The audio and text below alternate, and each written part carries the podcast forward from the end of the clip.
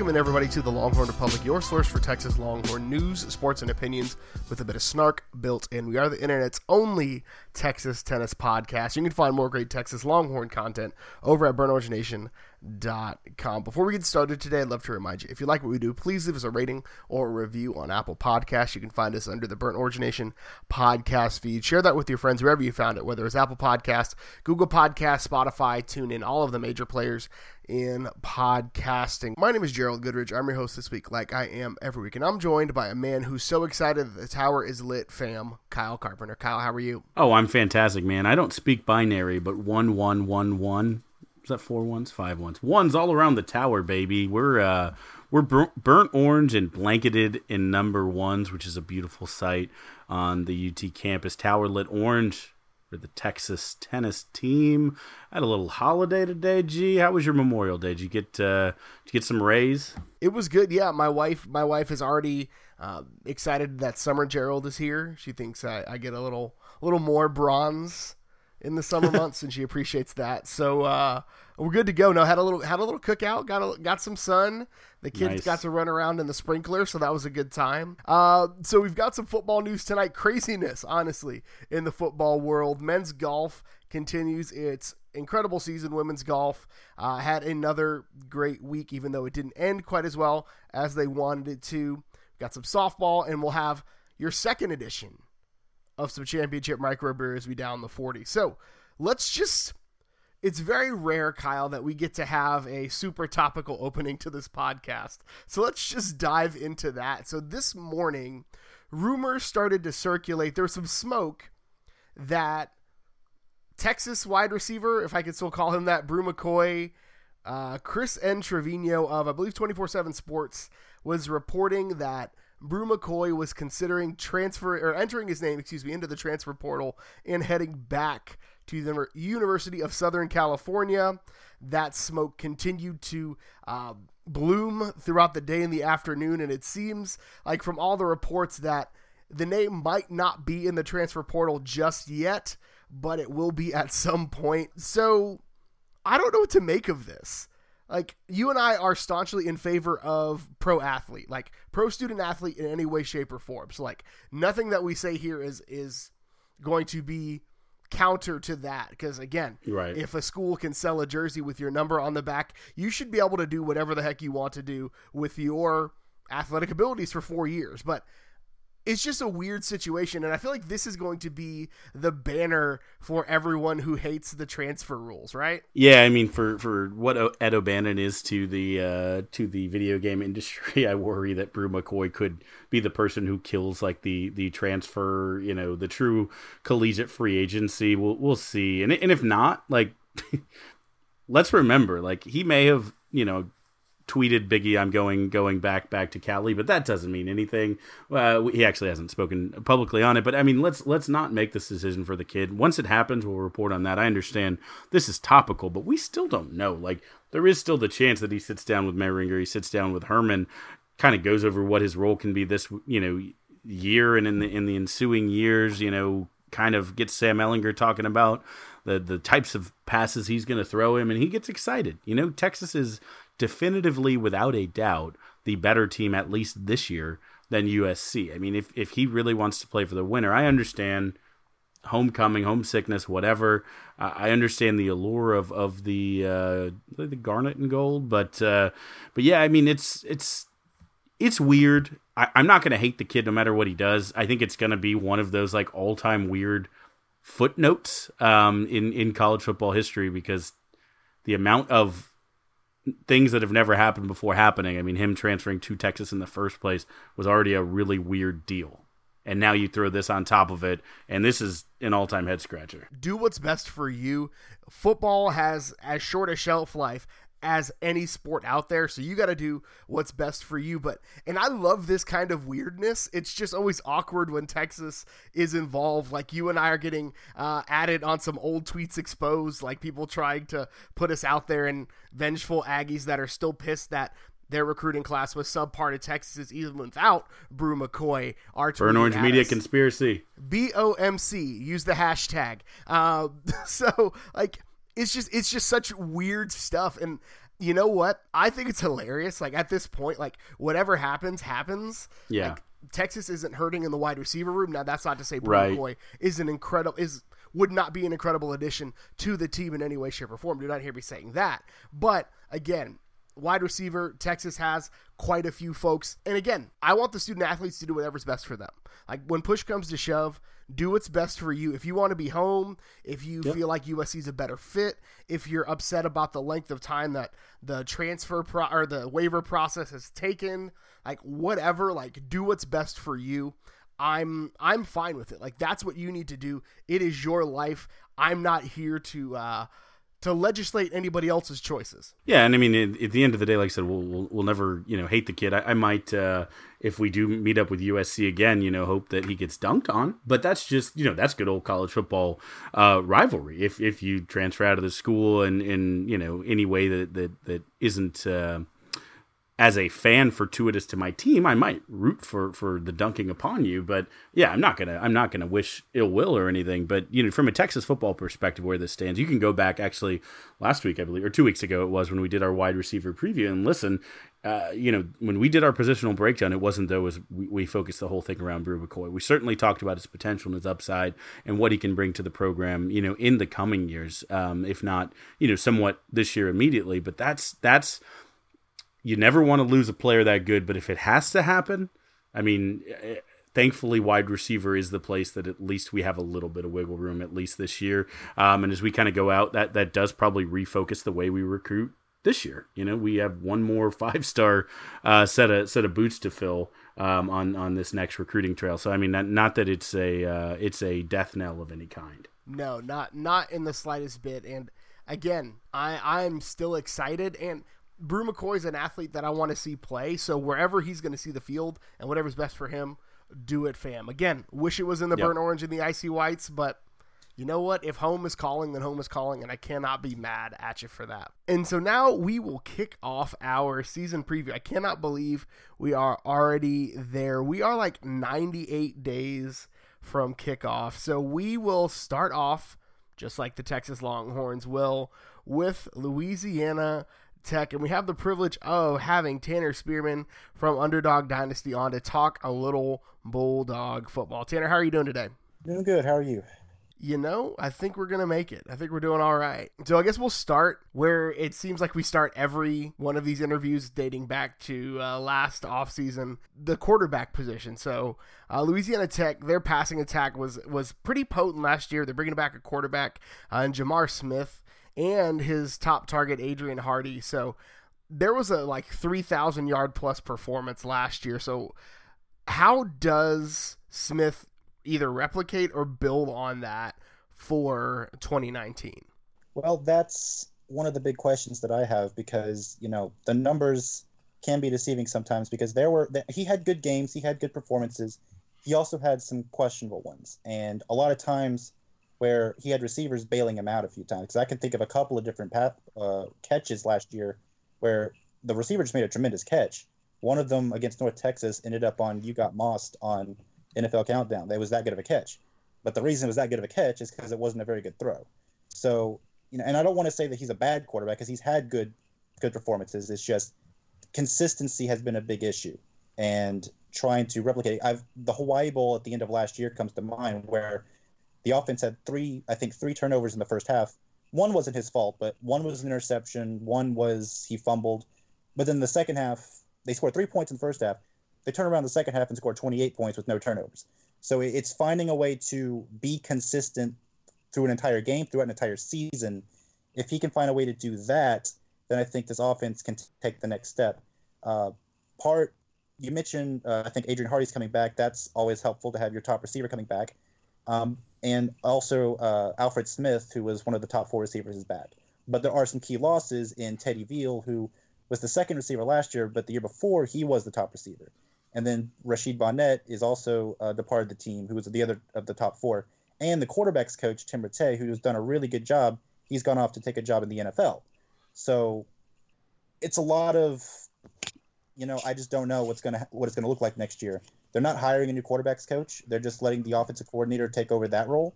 Yeah. So it's kind of a we'll see kind of situation. I think that the expectations a lot of us had for J'Mar Smith, he didn't live up to those. But to be fair to him, his last two years he was a sophomore and junior, taking over after three straight years with a senior quarterback. So maybe it's just not fair to expect him to live up to that standard. So we'll just have to see what he can do this year. And there's a there's a couple nuggets in there. I had no idea actually that Tim Rattay was the quarterbacks coach. He'll now be coaching uh, Colt McCoy at the the Washington Redskins. Um, I believe that's where he went. Um, so that's fantastic. I know he's a legend down there. But uh, you, you, mentioned a name, and this is just you know I, I, like to have a good time on this show. You you mentioned the number two receiver who they're replacing, and of course twenty five percent of the catches you know you have to account for. But more importantly. Um, is there anyone ready to step up and replace him as, say, the uh, guy who sounds like he was whacked on an episode of The Sopranos? well, I, well Alfred, Alfred, Smith's nickname is Tarzan, so I don't know if that. That's not bad. That's That'd not bad. That'd be a good mob nickname for sure. So I mean, go with that. As long as you don't look like uh, Tarzan, play like Jane. exactly. Now he's been he's been pretty. He hasn't been like a top receiver necessarily, but he's been a good you know second tier wide receiver so far. So you mentioned a couple of names when you were kind of going through the the J'Mar Smith piece. So who do you really expect to be?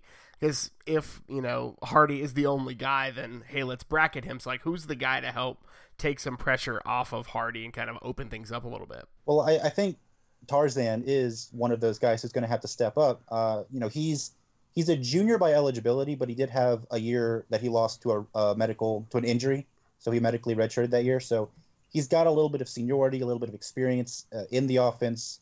So I'd like to see him have more production because when you look at his numbers, you know they were decent. They weren't great. He's only like two, three hundred yards a year. I'd like to see him step up and kind of fill in that number two spot, especially with you know the other guys gone. Um, if it's not going to be him, maybe someone like George Scott, who is just kind of a a name you hear maybe once a game. Maybe if he can step up, or mm. or maybe even one of the running backs, maybe could catch passes out of the backfield. But my my guess is it's going to have to be Hardy and Tarzan leading the way. And I believe on the running back side, you're returning uh, both starters from last year, right? Well, so it was a kind of a committee thing last year. Ah. Uh, about three guys, two of them are coming back. Uh, gotcha. Kam McKnight was a was a running back in high school, converted to wide receiver, and then last year went back to running back. He's gone but Jaqwis Dancy and uh, Israel Tucker are returning. And in my opinion, Jaqwis Dancy was the best of the three. He didn't always get used that way. I'd like to see him get more carries, and maybe now that Kam McKnight's gone, that'll happen. But well, we'll just have to see his name for whatever reason when I was going through the, the depth chart stuck out. I don't know if he had a highlight or something, but his name just sounded familiar. Um, maybe I just like a good name as as evidenced by earlier. But uh, so I, I think I think the offense, you know, is where you bring a lot back. The defense, you have some some returners for sure, um, but you know, without a doubt, you probably have to you know replace the most talent on that side of the ball. Obviously, you can't have a, a talk about the La Tech defense without talking about uh, Jaylon Ferguson. You know, just I, I'm, I'm a Ravens fan, so I'm excited. I already was doing my research on Jaylon Ferguson when uh, when they drafted him, but you know, you lose the all time career sack leader. Um, you lose a you know defensive coordinator in Blake Baker who you know, again, was a UT guy on Manny Diaz's staff at, at, at Texas um, in 2011, 2012, has that kind of Diaz downhill attacking uh, philosophy. I mean, just from a highest level, and then we can work down.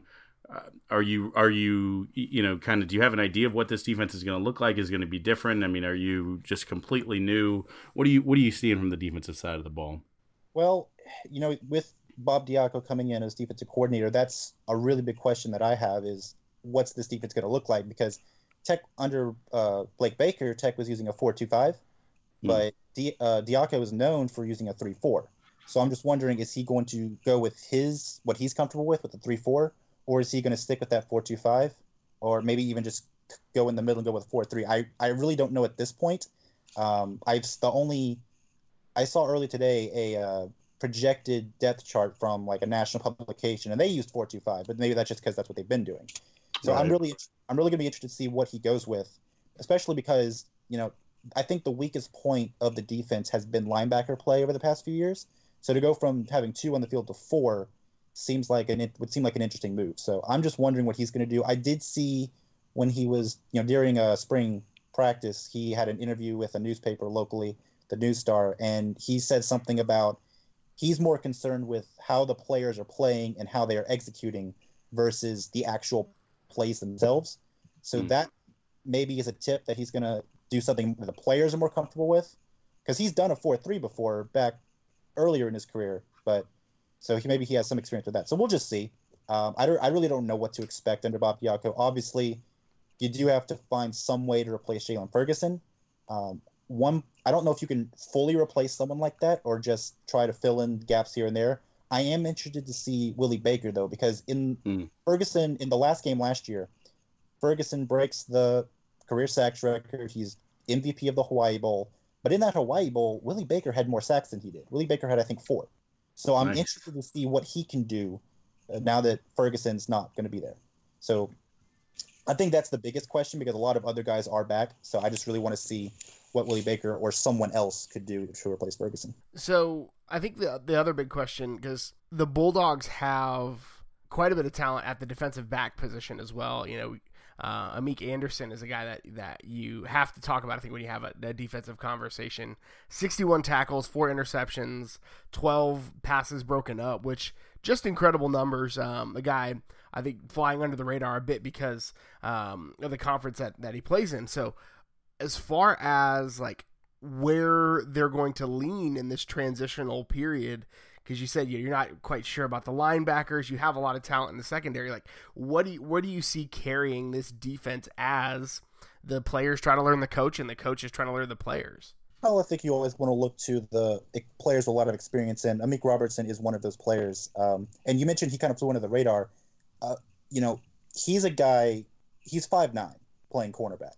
That's the only reason he's at Louisiana Tech, to be completely honest, because he actually committed to Tech, decommitted, got an offer from LSU, and then ended up signing, recommitting to Tech and signing with Tech. Skip Holtz, the head coach at Tech, actually went on the record saying, if Amik Robertson was taller, he'd be starting for an SEC defense. Right. It's just his height scared a lot of people away, and that usually happens whether it's you know Power Five teams recruiting or the NFL Combine, NFL teams looking for the draft. It's always those measurables they really want to see, and he just he's five nine, trying to play cornerbacks. So that was why he kind of you know fell under the radar. But you know he's he's been really good. Uh, he and the other cornerback, L'Jarius Sneed, hasn't gotten all as much hype as Robertson, but he's been really good at that position as well. So, and that's it's funny because you go back a couple years ago, it was the complete opposite. Tech's defense was terrible in 2016, and now all of a sudden they get a Robertson, they get a, a Sneed, and they get other players, and all of a sudden this defense has really turned it around.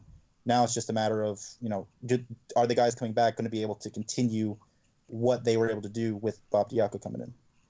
Well, and, and I did see some stats on, on Robertson specifically that he was he was uh, something like you know the only player in the country last year who had uh, whatever the exact number of pass breakups versus uh, tackles for loss, and and we had a cornerback in Chris Boyd who was a guy who could you know come in and make stops you know in the backfield, a really good sure-handed tackler, um, as well as a guy who you know could could in coverage. Um, but UT has uh, a guy named Collin Johnson. I'm not sure if you've seen the tape on him. He he you know is effectively a a, a giant, a wound wound if you will. Um, he he's very very tall, um, and so, so even Big 12 and SEC defenses um, have have trouble with with guys that are you know relatively quick and that big. Um, do you have a, uh, a tall cornerback? Do you have a safety who you think could help with that, or is that purely a uh, you know blanket the giant by committee type situation that we should be looking for? Oh boy, that's um, you know, I don't know if there's any guy that's like just a super tall guy that you're going to stick on. No. Honest, you're probably just going to have to uh, stick Robertson on him and then maybe give him some safety help because, Hmm. and, and that's a big issue that Group of Five teams usually have is the tall guys all go to the Power Five schools. So Right, get those shorter guys that are really good, but they are short. So it's defending those tall wide receivers that are the issue. And Robertson has had some success, you know, picking off passes intended for taller wide receivers. Mhm. Can't do it against a Big 12 caliber uh, wide receiver like you described. That's we're gonna we're just gonna have to see because I'm. I mean, he's he's picked off passes against taller receivers that are Conference USA receivers. Can he do that? Right. against 12? We'll have to see. Now he has had success against like Mississippi State or LSU. I remember Mississippi State came to Ruston a couple of years ago. Early in the game, he almost had a pick six. He, he had an interception, just got tackled just short against the the Bulldogs and Nick Fitzgerald. So Hmm. he's he's done it before. It's but that's Mississippi State's offense. Can he do that against Texas's offense? Will be the question. And as two guys who who ride for Quandre Diggs, we are going to be big Amik Robertson fans every week but week one, basically. Uh, Quandre Diggs, Kyle, I, I, maybe I, am speaking out of turn, but one of my top probably five players at the University of Texas, specifically because he was five nine and played like he was six nine. Quandre the Giant. So I think, and you may have hit on it already. So what do you think the biggest question mark is then for Tech heading into this year? Is it how the offense has a consistent passing attack? Is it who steps up on defense? It kind of seems like those are the two conflicting forces. Yeah, pretty much. It's will J'Mar look any better this year, or will he be the same? Uh, how can the running offense look? But also, what will that? I really want to know what that defense is going to look like with a new defensive coordinator. So those those are the questions that I want to see answered. Um, so I'll, I'll, be really interested to see what lineup they use when they play Texas. Um, and can J'Mar have a good game? Because I mean, his first start, he almost beat Arkansas on the road. It was a 21-20 loss, and he's also had, uh, you know, a few good games here and there. But, but yeah, it's it, it to me, it's J'Mar and the defense under Diaco. Those are my big questions and and Bob Diaco, you know, obviously had the head coaching stint, but has been a defensive coordinator at some of the you know largest programs Notre Dame included. Uh, he was actually last year on staff at Oklahoma, so he's had a look at uh, at this Texas team for sure. So he brings obviously some some talent. So I, will be watching that one.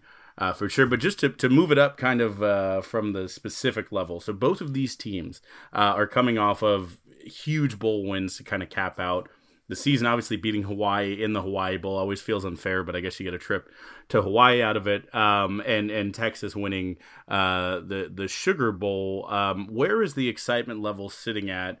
Uh, because you know Texas, it's pretty high. Uh, you know, to be honest, we're we're feeling pretty good. Where's the excitement level at for the for this program coming into the season? And, and do you do you feel comfortable giving a wins prediction? you know the the Hawaii Bowl win is nice because you know Tech and Hawaii used to be conference rivals in the old the old WAC. and Tech always struggled with Hawaii. It didn't matter how, how good each team was. Hawaii was just that one team that was always a thorn in the side. And this is actually that bowl win was the first time Tech has ever won beaten Hawaii in Hawaii. So that was kind of cool for you know the the old WAC rivalry. With mm. that being said, Tech's won bowl games the past five years. Those, you know, Illinois, Arkansas State, Navy, and SMU before Hawaii, and those are nice. And I think there's a lot of pride about that. But you know how fans are. They always want to see more. They always want to see mm. someone take that next step. I think back to Mark Richt at Georgia, how for years and years and years they were always a consistently good program. They could just never get over that hump.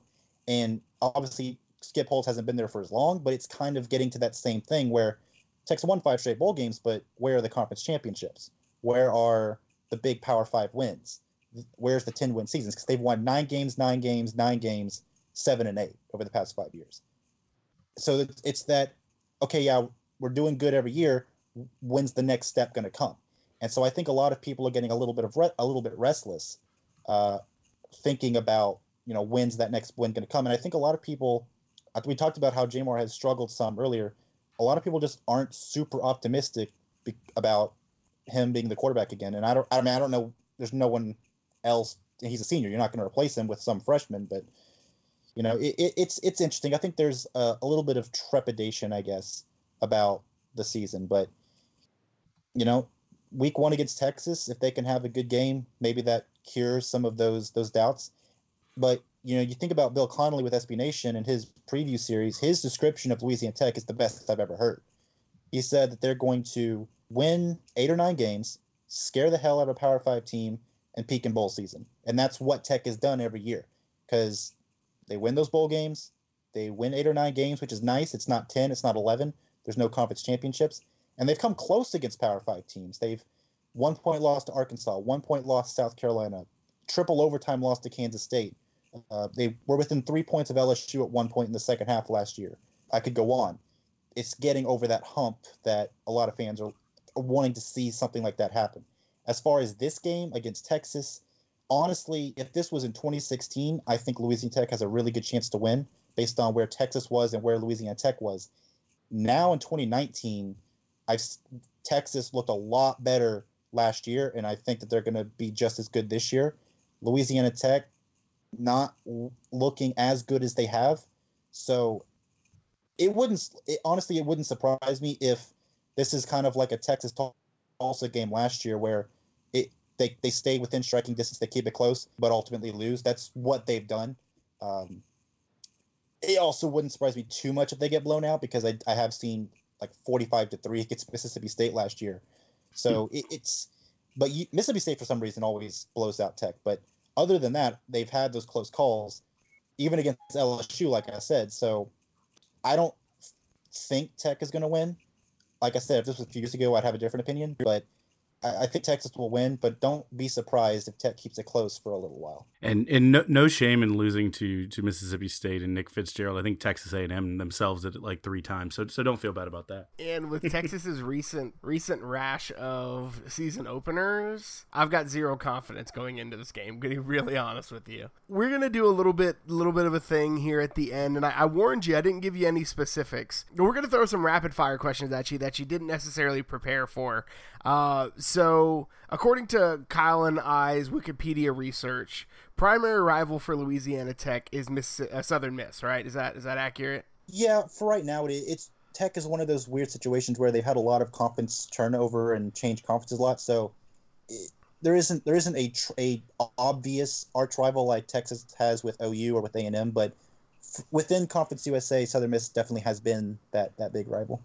Okay, so it'll it'll serve our purposes. So off the top of your head, I I would like for you to, to dig down deep, and if you could come up with one nice thing to say about Southern Miss, if you had to say one nice thing about Southern Miss, what would you say? they produced Brett Favre. I guess I got to give them that. That's fair. I love it. It's Terry Bradshaw though, so well, you know, and, and that's what I was going to ask because the real great rivalry here, if you had to pick if your school could only have one alumni, you couldn't have both. Would you keep Terry Bradshaw or Duck Dynasty founder Phil Robertson?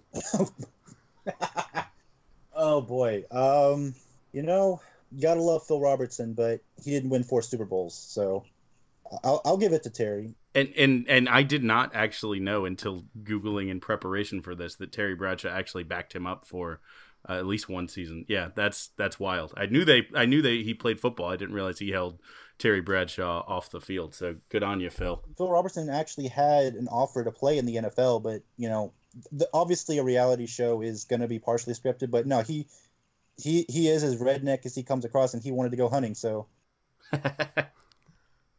respect to him. I, I I don't even know what to say to that. And to be honest with you, when I I've watched a cumulative like maybe three hours of Duck Dynasty, and it happened to be one of the times we was talking about Terry Bradshaw, and I did not believe it. So that's I'm glad that it wasn't just Phil being being an idiot. So um, one more one more question. So Kyle and I, big pop culture fans here, and we want to get a feel of Louisiana football, and um, Bobby Boucher is is probably one of the greatest athletes to come out of the state of Louisiana. I'm joking, but if you had to pick like so in the film he played for what South Central Louisiana State, right? Is that the is that the Something. the note? The mud so, the mud dogs. The mud okay. So if you had to uh, pick a actual Louisiana team for him to uh, to sign on to or to play for, where do you where, where do you feel like he would fit in? You mean like a like a real school? Yeah. Oof. Hmm. You know, it would really help if I'd actually seen that movie. oh man. Okay. Well, uh they eh, I'll say this I think they're they're probably the South Central would would you know would say that it, it may not be up in Ruston up north uh or, South or they... Central sounds kind of like UL Lafayette or maybe uh, okay. uh, or maybe if you want to go a little further southwest you got uh McNeese State who's an FCS school and like Ooh that's actually that's a good one. I've been there. I've been to McNeese. Oh really? Yeah so you got the McNeese State Cowboys you've got uh. the ULL Raging Cajuns. Eh, yeah, I'd probably be probably one of them. Maybe okay. you will. I like that. Um, all right, and I and, I, and I'll just end on this one. I know we, we said that's the last one, but I do have to check. I, I referenced it earlier. The Sugar Bowl win. Your mascot uh, is the bulldog, handsome fella. Um, but I just want to make sure if you're bringing him to the game, did did you see what happened to Uga when he got too close to Bevo in the Sugar Bowl, and are you concerned? Uh, I mean, I understand the idea of hey, let's have these mascots, you know, have a little photo op, but when one of them could eat the other whole, maybe we want to reconsider that uh, that particular plan there.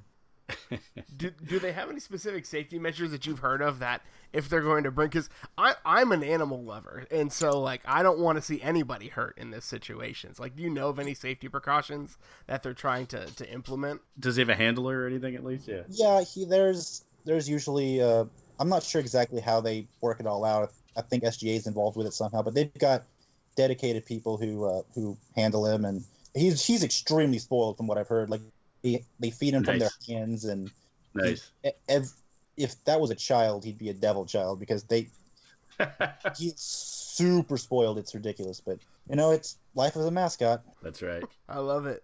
So, uh, on that high note, Tanner, if the folks want more of you or some Louisiana Tech uh, coverage, where can they find you on the internet? So, uh, our website is underdogdynasty.com. It's just, it's like you guys, just under the SB Nation umbrella. So, shouldn't be too hard to find for uh, for your listeners and your readers. Uh, as for me, I'm on Twitter at Tanner Spearman, just just my name, so pretty easy to find there as well. You can also follow Underdog Dynasty at Underdog Dynasty. Yeah, Tanner's got this cool little animated uh, profile picture. Like I, I thought that was cool. Like I'm kind of kind of jealous, and I'm trying to figure out how I get one of those. Tanner, thank you so much for uh, for carving out uh, 30 minutes to hang out with us. Thank you for having me. It's a lot of fun. All right, take it easy, man. Sticking with football news, Texas head coach Tom Herman got his contract extended for two years heading through the 2023 football season, which is crazy to think that that is only four seasons from now. Kyle, time marches forward at an alarming rate. Uh, so let's look, let's take a look back at I guess the last two years under Tom Herman, when he took over, Texas was coming off of missing a bowl game and losing to Kansas uh, in dramatic and heartbreaking fashion.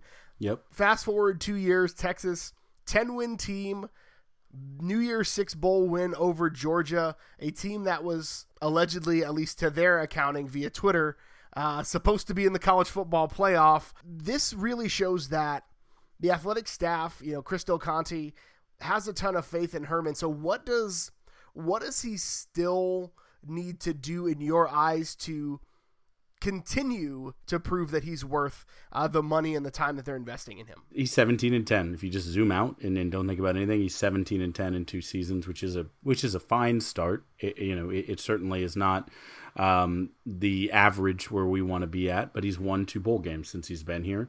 Uh, he secured the bag against Mizzou. He's um, beaten every SEC team that's been put in front of him. Um, you know, th- those are the types of things you want to see. He's he's one of two coaches last year who could say they beat two teams that finished in the top 10 at the end of the season with a win over um, both OU and, and, Georgia. So, I mean, he's doing what he needs to. Um, I mean, a guy who, who can win a lot of games, but even then, the MO has been that Tom can win the big ones. I think the thing that we want to see change if, is if you, you are one of the, the you know most handsomely paid coaches in the country is that you don't have any kind of crazy Marylands. You don't have any Tulsa you know heart attacks. Um, you you not only get up and, and play for the big games but that you come in and, and you kind of put texas in that place.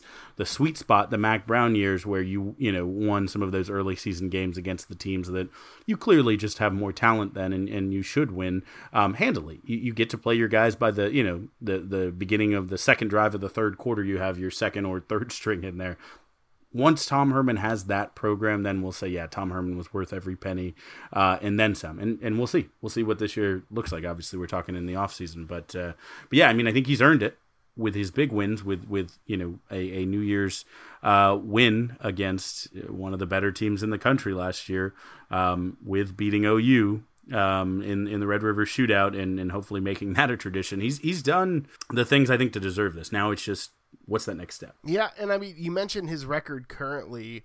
You know, seventeen and ten. Texas was what eleven and 14 mm-hmm. under the previous, like the previous two years of Charlie Strong. So, I mean, the proof is in the pudding a little bit there. I Texas was competitive for a conference championship this year. I need Texas to win its first conference championship since Mack Brown was on the sidelines and he had a guy named Colt McCoy. Like it's been a decade since Texas won an, uh, uh, conference championship. OU's basically dominated the conference since, and so I think he showed that he can beat them in Dallas. But can you beat them in the bigger stadium in the Dallas Fort Worth Metroplex? Right? Can you? Right. Can you come away with not just the golden hat, but can you come away with a Big Twelve championship? And I think that's the thing for me. I mean, Mack Brown one two, and people hail Mack Brown at least before the last few years of his tenure as one of the top coaches in, in Texas football history. Right? Am Mm-hmm. I like? That's not speaking out of turn. Then Yeah. before that, it was John Mackovic in '96. So there was like a nine-year span between when you know Texas won a Big 12 championship and their next Big 12 championship. Mack Brown happened to have two of the greatest quarterbacks in school history. So I want to see if Tom Herman can do it and continue to do it without a transcendent talent. Like, can you just can you just coach right?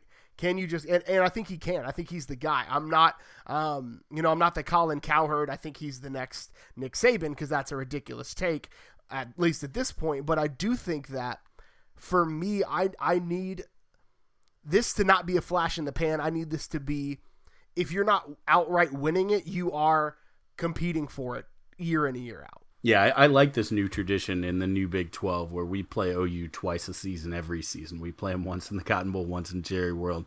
Um, and you know, let's let's win better than 50% of all of those. You know, let's take a couple Big 12s, let's take a couple well, I mean, let's win all of them, sure, but you know what I mean. Legitimately, realistically, let's make sure we're better than 50% and let's play them twice a year. The expectation should be that whoever else is good in the Big 12, hey, maybe OU starts to go down, but UT is there playing in that game as long as there is a, you know, a two-team conference championship game.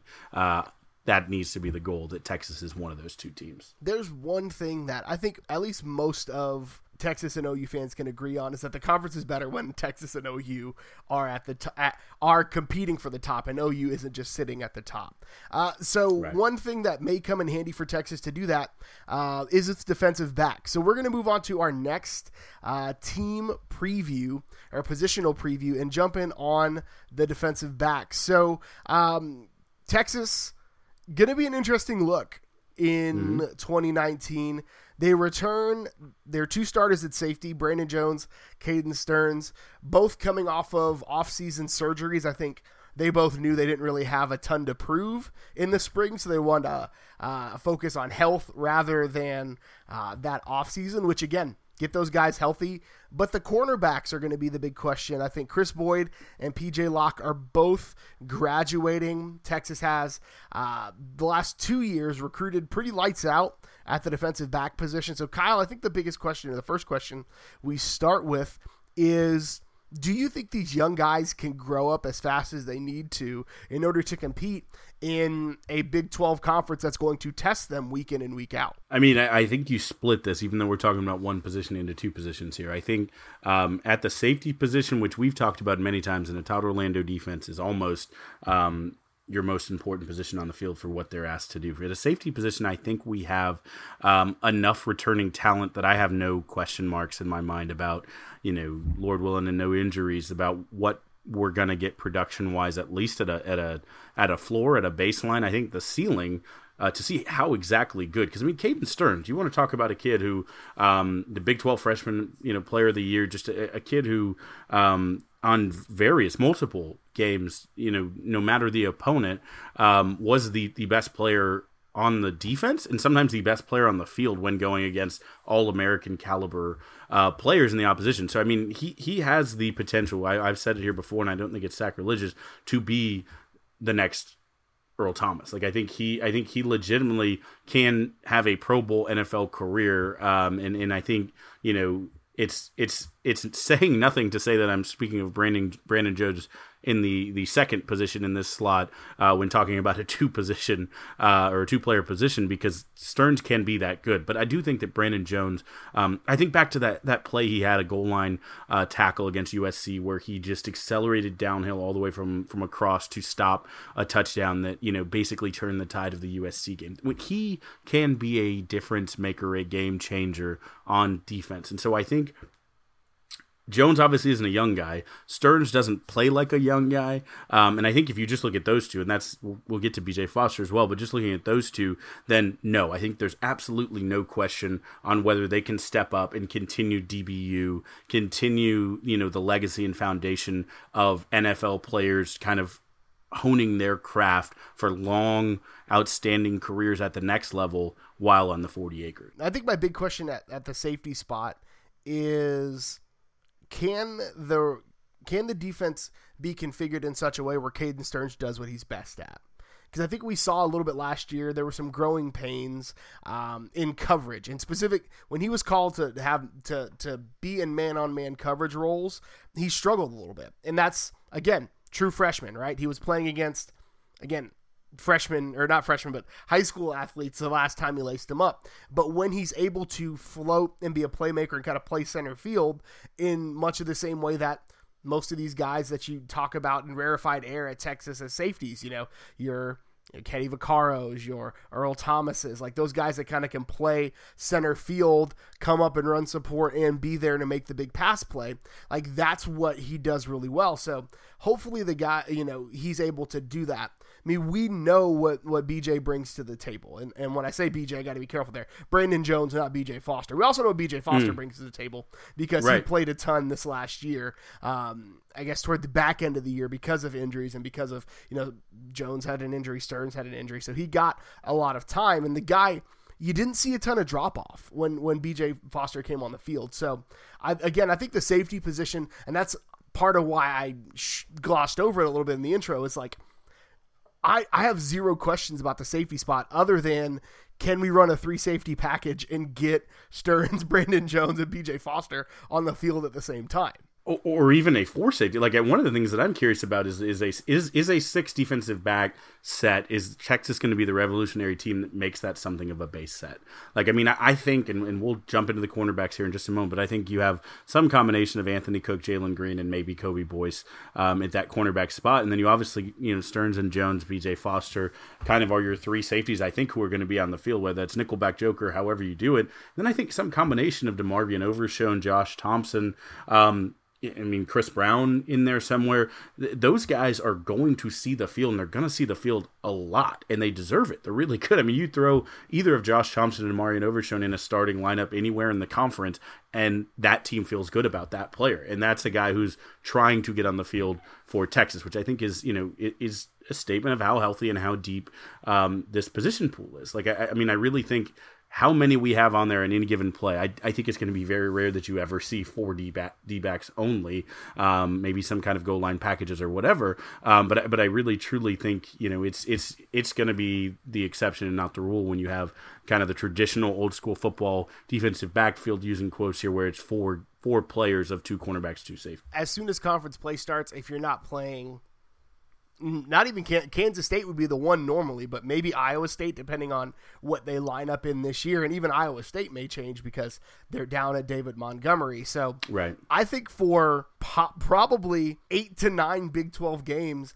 they open up with at least five defensive backs on the hmm. field, mm. which mm-hmm. again, mm-hmm. this defensive backfield is so talented that you're going to have the opportunity to redshirt two top 100 recruits coming in or top yep. 150 yep. recruits coming in, right? Like you've yep. got Tyler Owens, who in any other year you're like, let's find a spot for that guy on the field. You're like, yeah. nah, fam, yeah. just redshirt this year and and enjoy go, growing into your grown man body because you can just do that now. Can I tell you my Tyler Owens dream scenario? I do want him to be able to redshirt. That would be great because I think he's got a long career at safety. But my dream scenario is that he's a special teams All American. They just put him at kickoff and punt gunner and just let him be a like actual like you know truck out there that gets Head to drive down. Say it.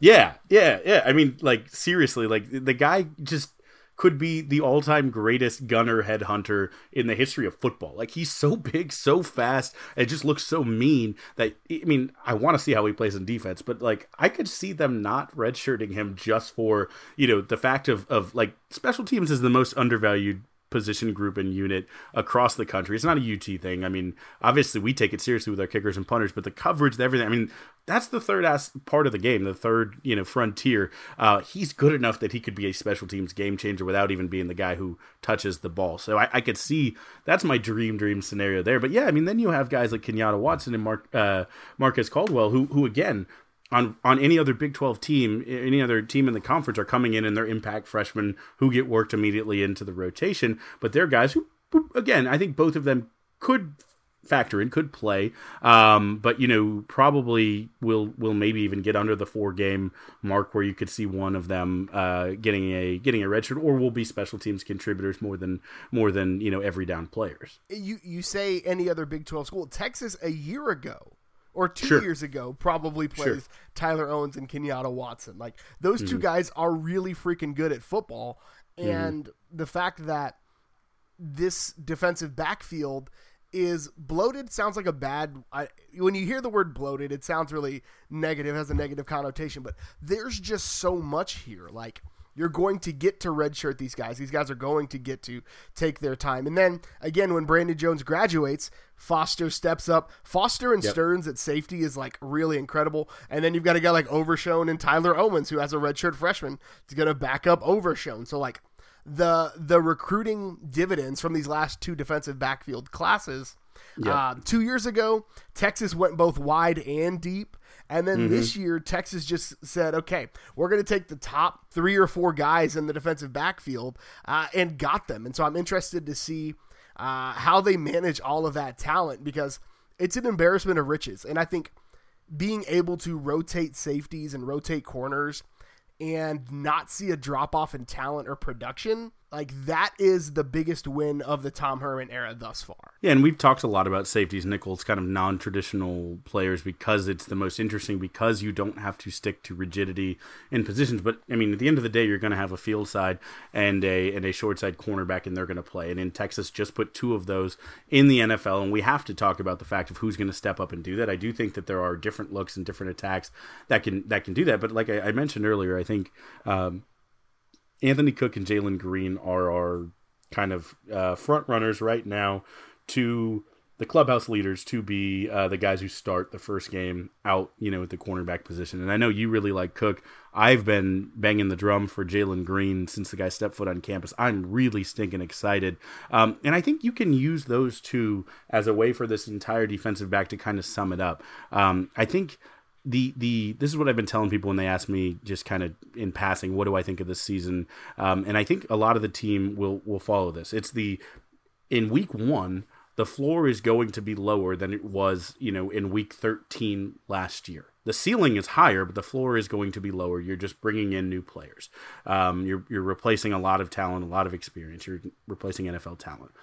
I don't know that by week 13 this year the floor won't be pretty dang level with again an even higher ceiling. I think this defensive back unit specifically, and again you can take that to the entire defense, extrapolating it, could be better than last year's. I mean, you look at you look at 2017, they led led the nation in non-offensive touchdowns in general, um, but they did then in 2018 take take a step back from that, take a step back uh, against the run and and on third down defense. So I mean, Todd Orlando is is not a a guy who doesn't know what his problems are. If he has, you know, a package to basically rectify some of those things, he gets a little bit better about getting off the field, then I think you could kind of instantly see that this defense has the has the shape, has the feel, has the look of a unit that you know, and, and led from the back that that could be better, like I said, by the end of this year than they were last year. Yeah, and I think this Todd Orlando defense really thrives well when you're able to uh, put a guy on an island and have one of your corners back cornerbacks lock him down. And I think the beautiful thing about the corners, both uh, you know Cook and Green, is that either one of them could be that guy, right? Yeah. Like you saw how effective it was two years ago when Holton Hill would just lock up a team's best receiver, and then the other 10 guys can focus, right? The other four guys in the defensive backfield can cover three receivers. So, like, you're always able to have a safety over the top. You're always able to do these things. So, I think that the fact that Anthony Cook could be that guy, Jalen Green could be that guy. Like, either one of those guys, you can stick them on someone and be like, hey, lock them down. Just lock them down and we'll handle the rest of it. And both of them, I think, fa- uh, not not compare favorably. at all. that's the wrong verbiage. But both of them are guys that have the bodies. They're both physical. I think both Green and Cook flashed a bit in the spring game. I think Mm-hmm. uh, Jalen Green was way more physical than I anticipated him being in the spring game. Yep. Um, just ran through one of the biggest receivers in the conference, right?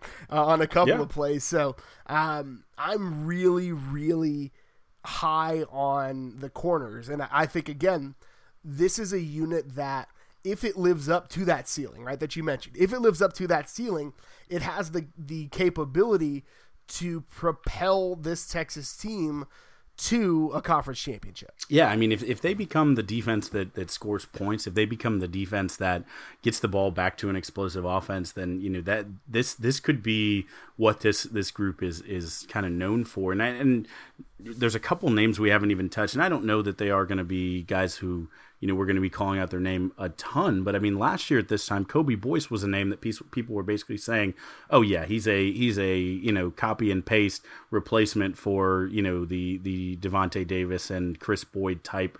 production, you know, uh, where they were in, in their, their freshman sophomore year. Like they just kind of said, Kobe Boyce will be that guy. Um, he, I hate to say, had a tough year last year.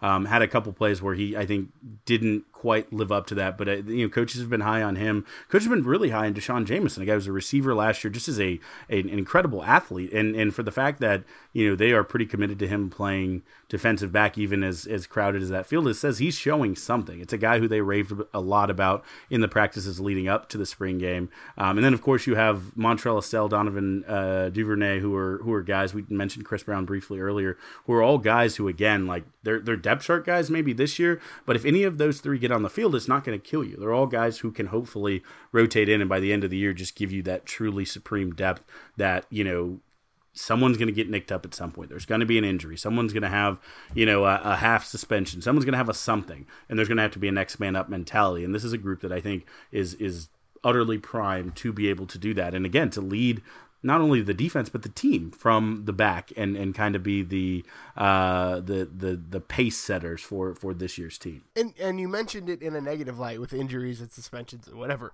It could just be a hey, you've been covering Denzel Mims for a full quarter. Sure. Let me take over. Right? Like I think that that is the advantage of this. It's not it is the depth for when, you know, the the unforeseen things that always happen every football season happen. But the simple fact that this is a conference that produces the best receivers in the nation. I'll go ahead and put myself out there. Like Big 12 receivers are Big 12 receivers. And so the fact that you can have any of these cornerbacks come in and probably play man to man with eh, the required and desired level of competence is a good thing and an incredible thing to fall back on. Yeah, so just wanted to give a quick uh, DBU. Since we're talking about it, this is the time to, to, to bang our chests. In the last 15 years, uh, no team has even within 30 starts of the University of Texas of NFL starts. 769 starts since 2004 for the Longhorns. Um, you know, LSU, who claims to be DBU, is at 727. So, you know, quite a bit down there.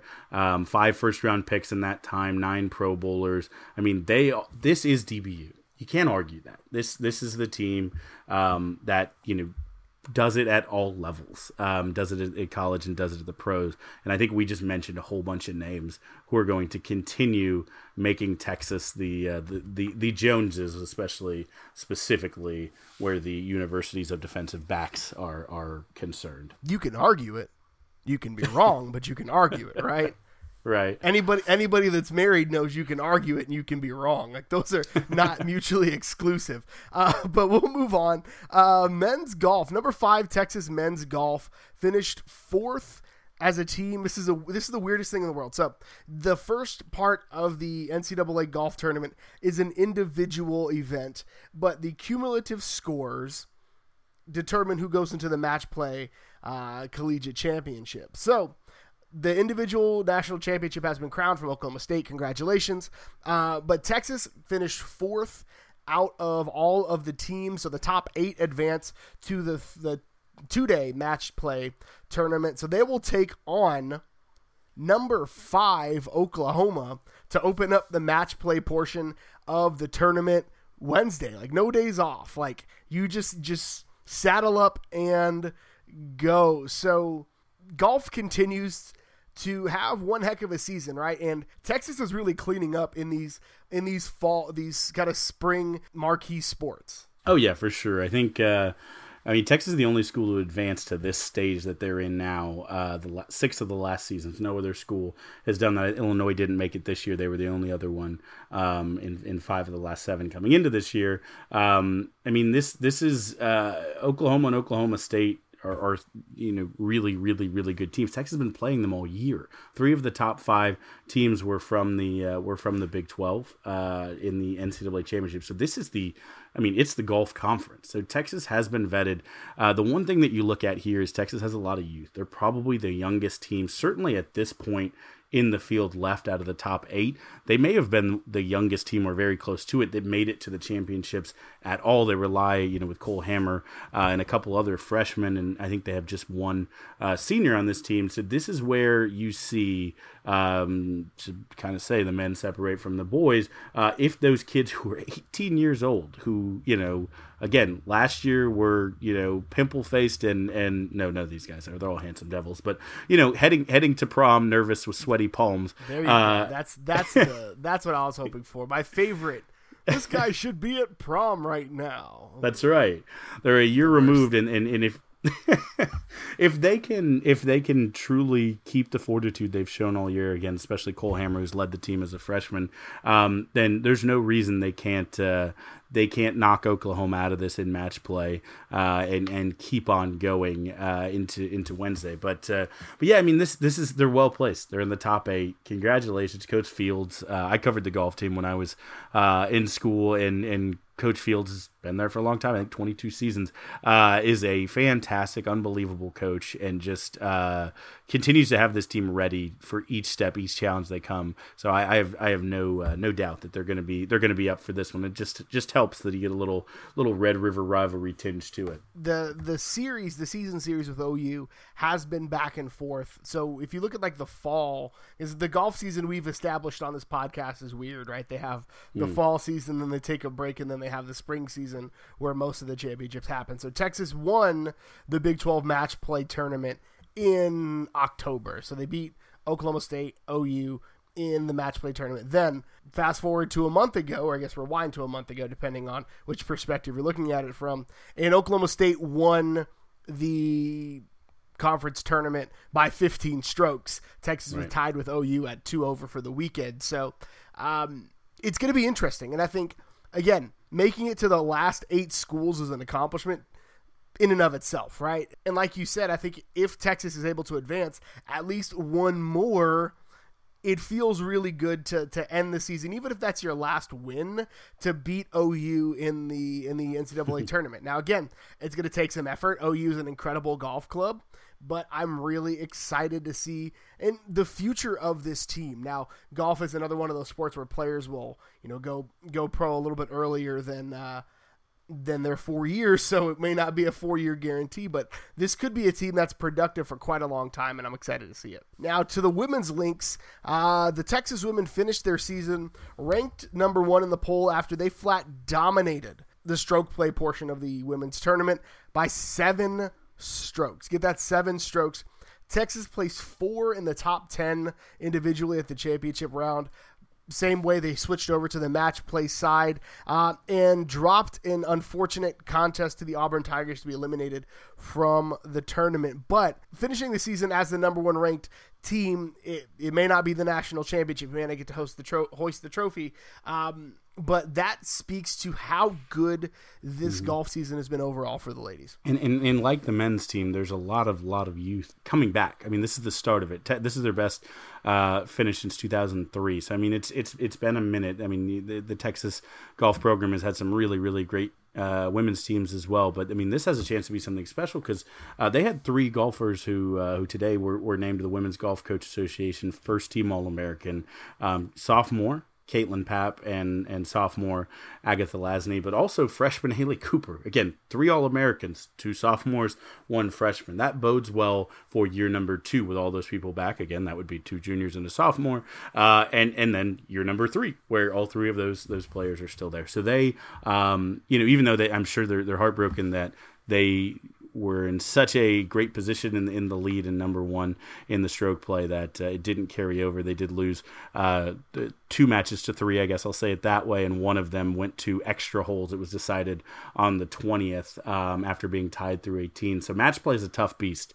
Um, you have to mentally be there. You have to beat your opponent almost shot for shot throughout the entire 18 holes. Um, you know, it's it's it's tough, and and like I said, I think they uh, they just just narrowly lost out on that, but uh, nothing to hang the head about. It. An incredible season for the ladies. Speaking of another incredible season for the ladies with nothing to hang your head on, uh, the Texas softball team headed to the Super Regionals hosted by the Alabama Crimson Tide, um, and it was kind of a two unstoppable forces, you know, the unstoppable force and movable object thing.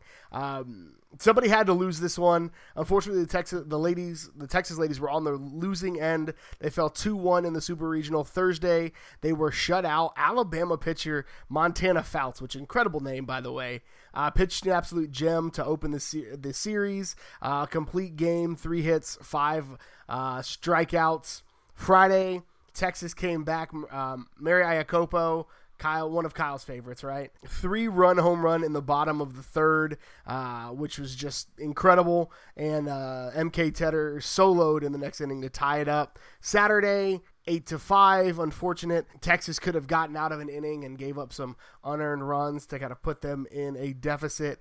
Uh, so looking back on this season, Kyle, we knew that that well, we thought that it may be a bit of a, a, getting to know you season with mm-hmm. uh, with Coach White, and that very clearly was not the case. So, looking back on the season from your expert opinion, like what are your thoughts, feelings of uh, of what Texas did in year one of the the Mike White era? Uh, just an incredible year, um, an incredible year where I think you know we talked about this with Coach Pierce and the baseball team. That I think they overachieved. I think they finished the season better. You know, they could have won really any of those three games. They did win Friday, but you know, a couple things go different. Uh, they they could have won. They could have won. They could have been going on. They're that close, and Alabama has just as much chance as anyone to go out and win a national championship this year.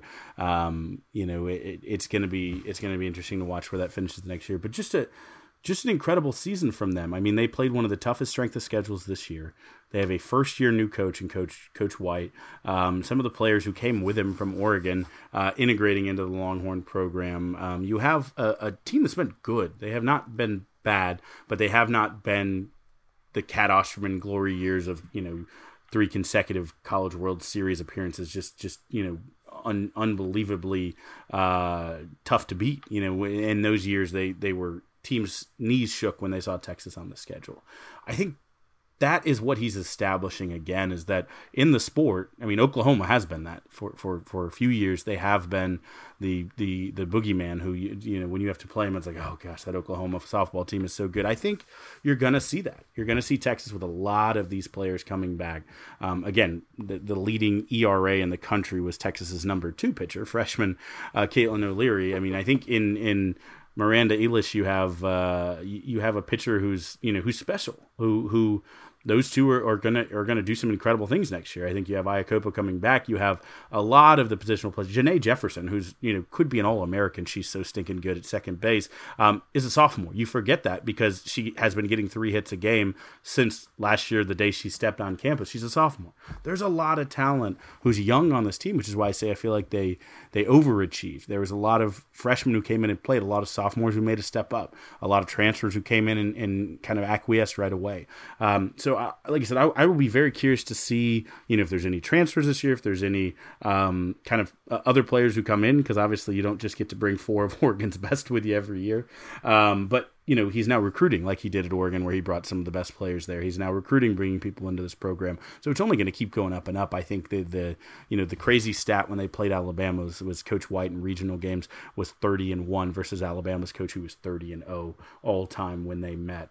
Um, you know, so it's it's uh, it's really really good. It's the Texas is certainly in the halves of the college softball landscape, and they're going to be a fun team to watch next season. Um, and and you know, I'm I'm thrilled to have spent as much time, cracked my neck, and dug into the softball spear as many sphere as many times as I did this season, and, and praised uh, what I think was was an incredible team who had an incredible run, um, and just a season that, that you know I I, I will uh, I will be applauding for you know weeks and months to come. I love it. On that note, I think it's a good dovetail into uh, this week's edition of Downing the 40, our championship microbrew edition part two. So Texas track and field had a field day, could not avoid that pun at all. Uh, finished the West prelims with 20 athletes qualifying for the NCAA championships and nine school records falling in their efforts. Like, I don't know what else to say. Like, I'm running out of platitudes about how good uh, Texas is program wide. I mean, that's a good problem to have as as professional uh, speakers of word. Um, when when we get to the point, and we're very verbose, bombastic gentlemen. Um, I'm proving that point now. When we get to a point where it's like, how do we say that Texas is just real good everywhere? That's good. The getting is good. Thanks, Del Conte. Love it, love it. So, uh, rowing, getting ready for the NCAA championships this weekend. Those will kick off on, I believe, Friday. So get excited for that. Uh, Texas had a program best third place finish last year, so hopefully they will be able to beat that, top that this year. Uh, so after piloting the Texas Longhorns to a NCAA uh, Division One championship. The reason why the tower be lit, fam. Uh, Bruce Berque is officially been named the Texas men's tennis coach. He officially just shedded the interim status. He was the interim coach for the year, and now Del Conte gets it right yet again and gives him that uh, gives him that official title. Yeah, I mean Bruce, the greatest Burke since Doris. Uh, no one, no one uh, deserved this more. Like I said, the thirty for thirty they one day make on this team is going to be fantastic, and what a great job he did to keep the players' eyes on the prize, and they got there. So, like I said, Towers no, orange today. In fact, on Monday when you're listening to this Tuesday when we're recording Monday, but uh, Bruce, congratulations we're we're really long today, but I'm just gonna go with this anyways. Who's your narrator for the thirty for thirty? Like what Who's going to narrate the Texas tennis 30 for 30? Ooh. I mean, so I mean, it's Texas, so the very obvious choice is that it's McConaughey.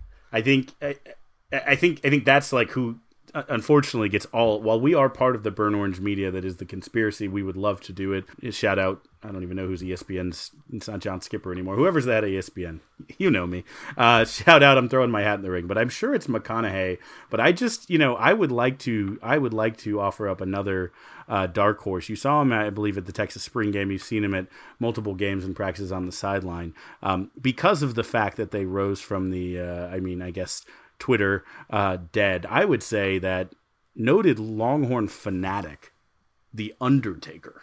Okay, I like it. See, I was gonna go. I was gonna go a little, uh, little left field in mind. So I like, I like the Undertaker. I was gonna go the Pride of San Saba, Texas, Tommy mm. Lee Jones. Ooh, what a if voice! If he's too. alive when this happens, I'm just saying, the man of the house himself. I was just about to say, yeah, he, he brought down the house and man of the house. So I I totally yeah. Uh, those are all great choices. It's it's gonna be McConaughey though. There's no there, if it happens, McConaughey's the choice.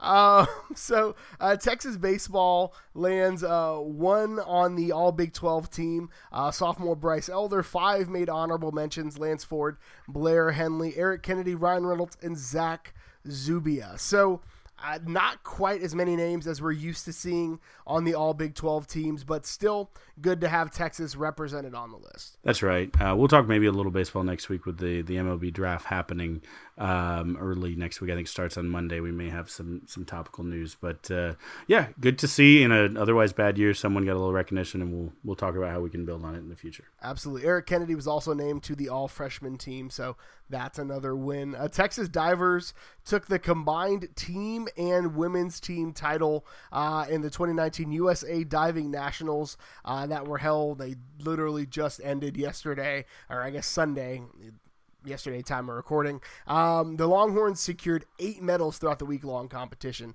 which is again. Texas swimming and diving is one that you never really have to look too far uh, to find accomplishments for. Yeah, USA Diving is is is is big. You know, that's um, that's all all levels of competitor.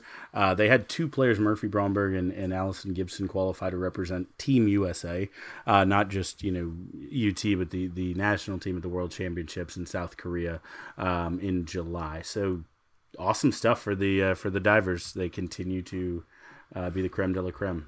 And that's the part of the show where we honor one of the best traditions in all of college athletics, Big Bertha, and we bang the drum. Brought to you by Joe Ruiz. So, Kyle, what are you banging the drum on this week? Huh.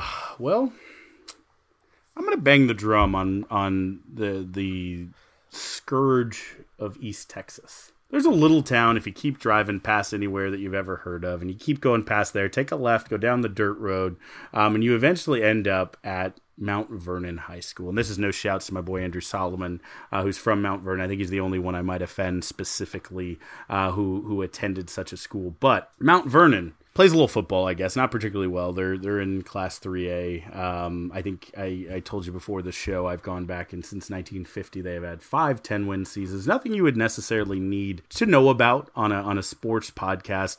Uh, specifically looking at football, they they have been all right in a couple sports, but um, I mean they are a, a, a visionary leader in the education space.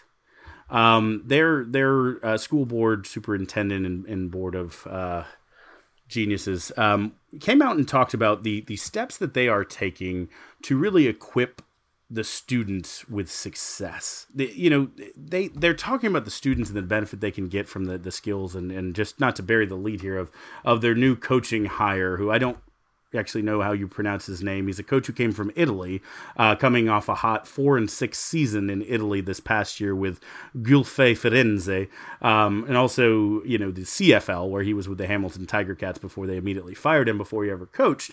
Um, Art Briles, a name you may have heard of. Art Briles has been hired by Mount Vernon to run their program, but again he is an educator. He is a employed person with the uh, under the guise, the auspices of, of educating, enriching, and shaping the lives of young men. I cannot think of a human being less qualified for that. Art Briles is an unbelievable football coach. By all accounts, Art Briles might be himself a pretty decent guy if you just meet him in an elevator. What Art Briles hasn't shown a particularly good success uh, and history of is equipping when you put him in charge of a program the players to make the right choices and to do the right thing. Um, again i played high school football. Some of my life lessons came from my coach. I, I, still think about things that coach farrar said. I think about coach williams. Shout outs to the new uh, jets and rockets head coach. Congrats coach willie. Um, these are people who made an indelible impact on my life on the man i am today years and years and decades later. I am absolutely beside myself that the young men who happen to live in Mount Vernon will not have that chance to get that type of sage, enriching life advice from their head coach. Unfortunately, they're hiring a man who has repeatedly turned his head and chose to do nothing. Um, a real fun read is the Pepper Hamilton report and the 17 to 19 accusations of sexual harassment and assault, um, in which the coach, you know, was turned a blind eye. Re- recruiting violations where uh, they enticed players with the opportunity to uh, to come on campus and engage in sex with the with the students. And and I don't want to get into the details. We all know the story. We've all heard it before. If you really want to read something discussing, read Jessica Luther's Texas Monthly article on this. Which you know, if you don't get a little stomach upset or tears in your eyes reading it, I don't know if you and I are cut from the same cloth. But I wish nothing but success to the players who go through that program. I am utterly shocked, and I'm not shocked. It, was bound to happen. Someone was going to be a gutless, spineless, low down, no good, dirty, rotten scoundrel who gave him the chance. I just feel terrible for the parents of everyone in that school who has to try to justify the fact that their son is going to line up and do the thing he loves play high school football under the tutelage of Coach Art Briles. So for all those parents, for all those kids who have to do it, I'm sorry. I wish you all the luck and success in life, and I hope you uh, you find all the leadership morals and and guidance um, from somewhere else. One of the best lessons I got from our high school coaches is that winning football games is the least important thing you're ever going to do in your life. Like that was one of the lessons I got from them, right? Is like the man that you are and the man that you become is far more important than wins and losses, right? And those are men whose job security depended on wins and losses. And mm-hmm. this choice proves otherwise and actually teaches, in my mind, the exact opposite lesson, right? Forget about the man you're going to become. Let's go win some football games. So we'll, we'll set that aside. You can tweet at us if you uh, have other opinions at Longhorn Republic. Feel free to use the hashtag replies of Texas if you want to have that conversation. Uh, on a, I'm going to change gears a little bit, trying not to snap your necks a little bit with the switch, but I've got a couple of shorter bang the drums. Um, so one, we've kind of kept you up to date on the Darian Brown progress. Uh, if you don't know who Darian Brown was, Darian Brown was a um, highly sought after running back out of Georgia who was planning to play football at the University of Texas. Had a uh, a critical medical condition, had to be rushed to the hospital, had a part of his skull removed because his brain was swelling so badly. He walked across the stage this weekend. He had the opportunity to walk just months after remo- being months removed from a massive life threatening. Like they weren't sure if like you know. And again, th- this was scary, right? Having a piece of your skull removed is a major deal, and the fact that in May, he's walking across the stage getting his high school diploma is what life is all about, right? Like that's that's the important stuff in life that we were just alluding to. Uh, so big ups to, to Darian Brown. Congrats on the graduation. Uh, excited to watch your continued progression. Um, and hopefully you get to live your dreams wherever that may be. So good uh, going, young man. We are proud of you here at the Longhorn Republic. Um, that you, thank you, Gerald. I needed some goodness. I needed some light in my life. Uh, there are, as you said, things more important than football, and that's that's a perfect example and a perfectly placed segue because uh, he's a kid who fills my heart with, with pride and joy. And, and I mean, again, football is the least important thing.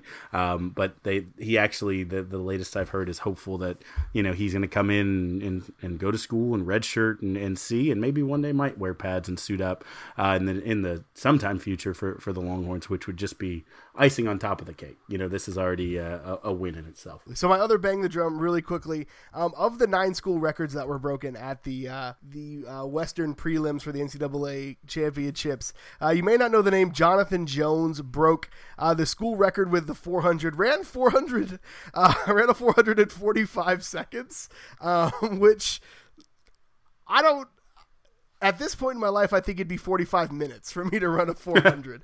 uh, but um, it's on a personal note for me because he's also, uh, in that effort, broke the Barbados national record uh, that had stood for, for about three decades now. And if you don't know a little bit about my background, I'm actually a first generation American on my dad's side. Um, my dad moved from Barbados uh, in 1972, moved to New York City when he was 13.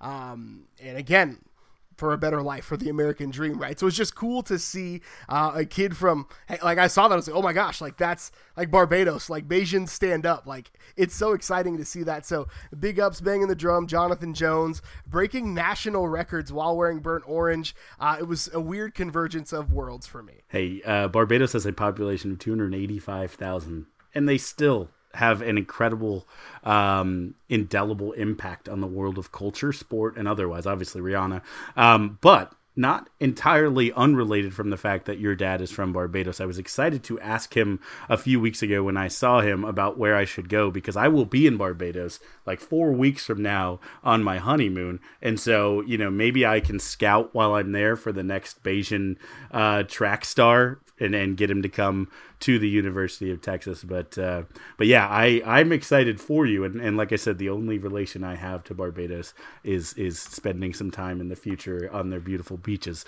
Uh, but yeah, that's that's a cool one, man. That's that's I, I haven't stopped smiling since you told me that. When you're there, eat some roti. It's it's incredible. It's basically like a, a it's basically like a curry burrito. There's no other way to put it. It's yes. incredible. Uh, so that's in. all we've got for you uh, this week. Kyle, where can the good folks find you on the internet? Uh, you can find me on Twitter at Kyle Carpenter. Uh, you can follow me on Twitter. I am at GH Goodrich. Follow the show on Twitter at Longhorn Pod. If you have some opinions, shoot us a, a, tweet using the hashtag replies of Texas, or you can tweet or you can email us at longhornrepublic at gmail.com. Thank you so much for tuning in again this week. And until next time, hook 'em. Hook 'em. At me freezing cold takes.